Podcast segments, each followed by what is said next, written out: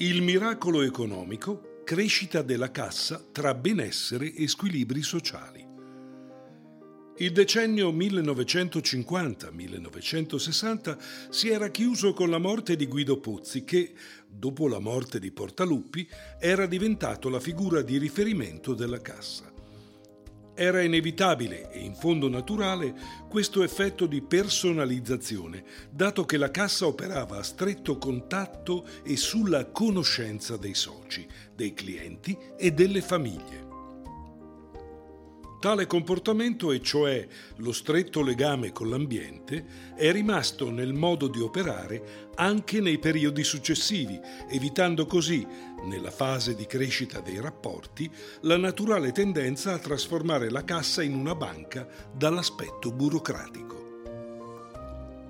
Il decennio 1960-1970 vede la BCC modificare radicalmente il suo modo di operare mantenendo però inalterati i principi fondanti. Una tappa cruciale è l'inaugurazione del primo centro meccanografico, un futuristico insieme di apparecchiature in grado di automatizzare tutti i processi. Il centro fu avviato da Enrico Frecchiami. Alla parete del centro svetta un cartello che rende l'idea del clima di quegli anni. L'impossibile lo facciamo subito per i miracoli lasciateci un po' di tempo. Il 1960 infatti è il cosiddetto anno del miracolo. Siamo in pieno boom economico, un periodo di benessere senza precedenti. Non tutti i settori produttivi, però, riescono a beneficiarne. A Treviglio l'artigianato è in forte sviluppo. È favorito dai finanziamenti di Artigian Cassa, ai quali la Cassa Rurale contribuisce con operazioni che permettono di acquistare macchinari e costruire laboratori. L'agricoltura invece è in declino, si continuano ad abbandonare le cascine, il rendimento della terra continua a calare. L'erogazione del credito della cassa si indirizza, per forza di cose, verso le imprese artigiane e commerciali. L'operatività accelera verso aspetti più bancari, spinta dalla concorrenza delle altre banche. Finisce l'era in cui si tiene aperto il sabato e la domenica per venire incontro a chi lavora nei campi. Ormai si lavora fino al venerdì. L'effetto del boom economico preoccupa il Consiglio della Cassa. Nella relazione di esercizio del 1963 si rileva che l'eccessivo incremento del potere d'acquisto e dei consumi fa impennare la domanda ben oltre il potere produttivo. Crescono le importazioni, con un grosso deficit della bilancia dei pagamenti. I prezzi sono in continuo aumento e si riduce l'accumulazione del risparmio. Non si ferma però l'espansione verso nuovi orizzonti. Spinta dalle richieste della clientela e dall'esigenza di contrastare la concorrenza, la BCC avvia il lavoro con l'estero. Nel 1966 ottiene dalla Banca d'Italia la qualifica di banca agente e nel 1968 il beneplacito ad operare direttamente come cambio valute. Sul territorio nazionale si fa sentire la volontà di allargare gli interessi al di là del comune di Treviglio. Dopo le filiali di Castel Rozzone e Arzago d'Adda, vengono aperti nuovi sportelli a Casirate d'Adda e Vailate. L'espansione nelle zone limitrofe richiama la vigilanza della Banca d'Italia, che effettua un controllo sulle operazioni. Il rapporto dà esito totalmente favorevole e non solo. Cosa del tutto anomala, l'ispettore si congratula per l'ottima direzione e per la solida situazione patrimoniale. Anche le successive ispezioni vanno a buon fine e dimostrano la crescita del lavoro e dell'importanza della cassa. Mentre la BCC prospera, però, per le casse minori si prospetta un periodo buio, come scopriremo dopo l'intermezzo musicale.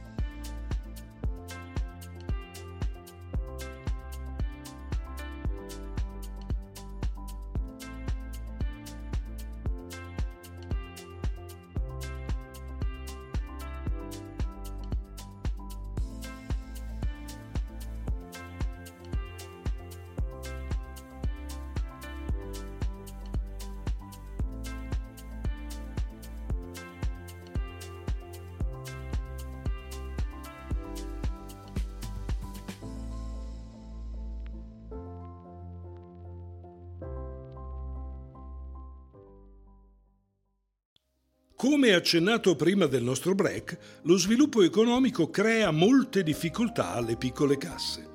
Sono esposte a rischi, non hanno tutele e mostrano difficoltà a sopravvivere in forma autonoma. Nel 1961 la Cassa Rurale di Calcio viene commissariata e quella di Pumenengo denuncia gravi perdite, con panico tra i depositanti e i pericoli di chiusura. La Cassa di Treviglio è presente per contribuire alla loro salvezza, costituendo un deposito a garanzia degli affidamenti. Anche altre casse si rivolgono a Treviglio per risolvere tutte le loro difficoltà. Una di esse è la Cassa Rurale dell'Agro Romano. L'ente nazionale chiede alla BCC e ad altri istituti di aprire un conto di corrispondenza per depositarvi parte delle disponibilità. La Cassa Romana, così risanata, si trasferisce dalla borgata Finocchio a Roma città. Attualmente è la più grande banca di credito cooperativo d'Italia pur muovendosi su numerosi fronti esterni, attenta alle richieste dei comuni limitrofi e delle casse in difficoltà, la BCC di Treviglio non dimentica le sue radici e si adopera per l'economia rurale, pesantemente svantaggiata dagli squilibri sociali dell'epoca. L'intervento più significativo del decennio è la costruzione della Casa dell'Agricoltore, destinata ad accogliere tutte le attività inerenti all'agricoltura locale. Sono previsti uffici, magazzini, una sala riunione adiacente al mercato e un ritrovo per agricoltori, con bar e servizi.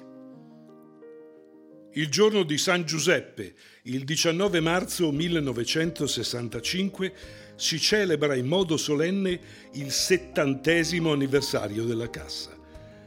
Centro dell'evento è proprio la Casa dell'Agricoltore, inaugurata con vasta partecipazione di soci, amici ed autorità. Il presidente nazionale Enzo Badioli ricorda, al termine di un suo intervento, le parole di Paolo VI in un'udienza dedicata alle casse rurali. In quell'occasione il pontefice aveva detto testualmente la Cassa Rurale educa alla giusta valutazione economica della vita moderna, forma alla solidarietà degli interessi ed ideali, rinsaldando negli animi una sicura coscienza di mutua fraternità. La vasta partecipazione ai festeggiamenti per i 70 anni della BCC conferma queste importantissime parole. La Cassa, nei suoi decenni di attività, è ormai penetrata in tutti gli strati della vita trevigliese, assumendo un ruolo di rilievo nel tessuto economico e sociale. L'aumento delle attività rende inoltre necessario l'ampliamento della sede. Nel febbraio 1967 iniziano i lavori che procedono con celerità e perizia, nonostante le difficoltà legate al collegamento del nuovo fabbricato con quello vecchio e alle autorizzazioni burocratiche. La grande novità risiede nel piano terra, completamente adibito a parcheggio per la clientela. Alfredo Ferri lo pensa inizialmente come una sorta di drive-in, in cui gli utenti potessero svolgere alcune operazioni in autonomia, ma nella realtà non entra mai in funzione. I clienti ed il personale continuano a privilegiare il contatto umano dello sportello. In ogni caso, il parcheggio offre un grosso vantaggio concorrenziale, perché tutti gli altri istituti di credito, posti nel centro urbano, ne sono assolutamente privi. Nella primavera del 1969 vengono inaugurate non solo la sede ampliata, ma anche le nuove sistemazioni del centro elettronico e degli uffici federali. Il decennio del miracolo economico sta per concludersi, portando con sé un notevole incremento dell'attività della banca, ben sintetizzato da pochi numeri. I soci passano da 340 a 583, il totale attivo da 2.140 milioni a 11.362 milioni ed il numero di dipendenti da 16 a 33 e cede il passo a un'epoca densa di difficoltà e cambiamenti. Il periodo tra gli anni 70 ed 80 è così concluso, ma questa è un'altra storia che scopriremo nella prossima puntata.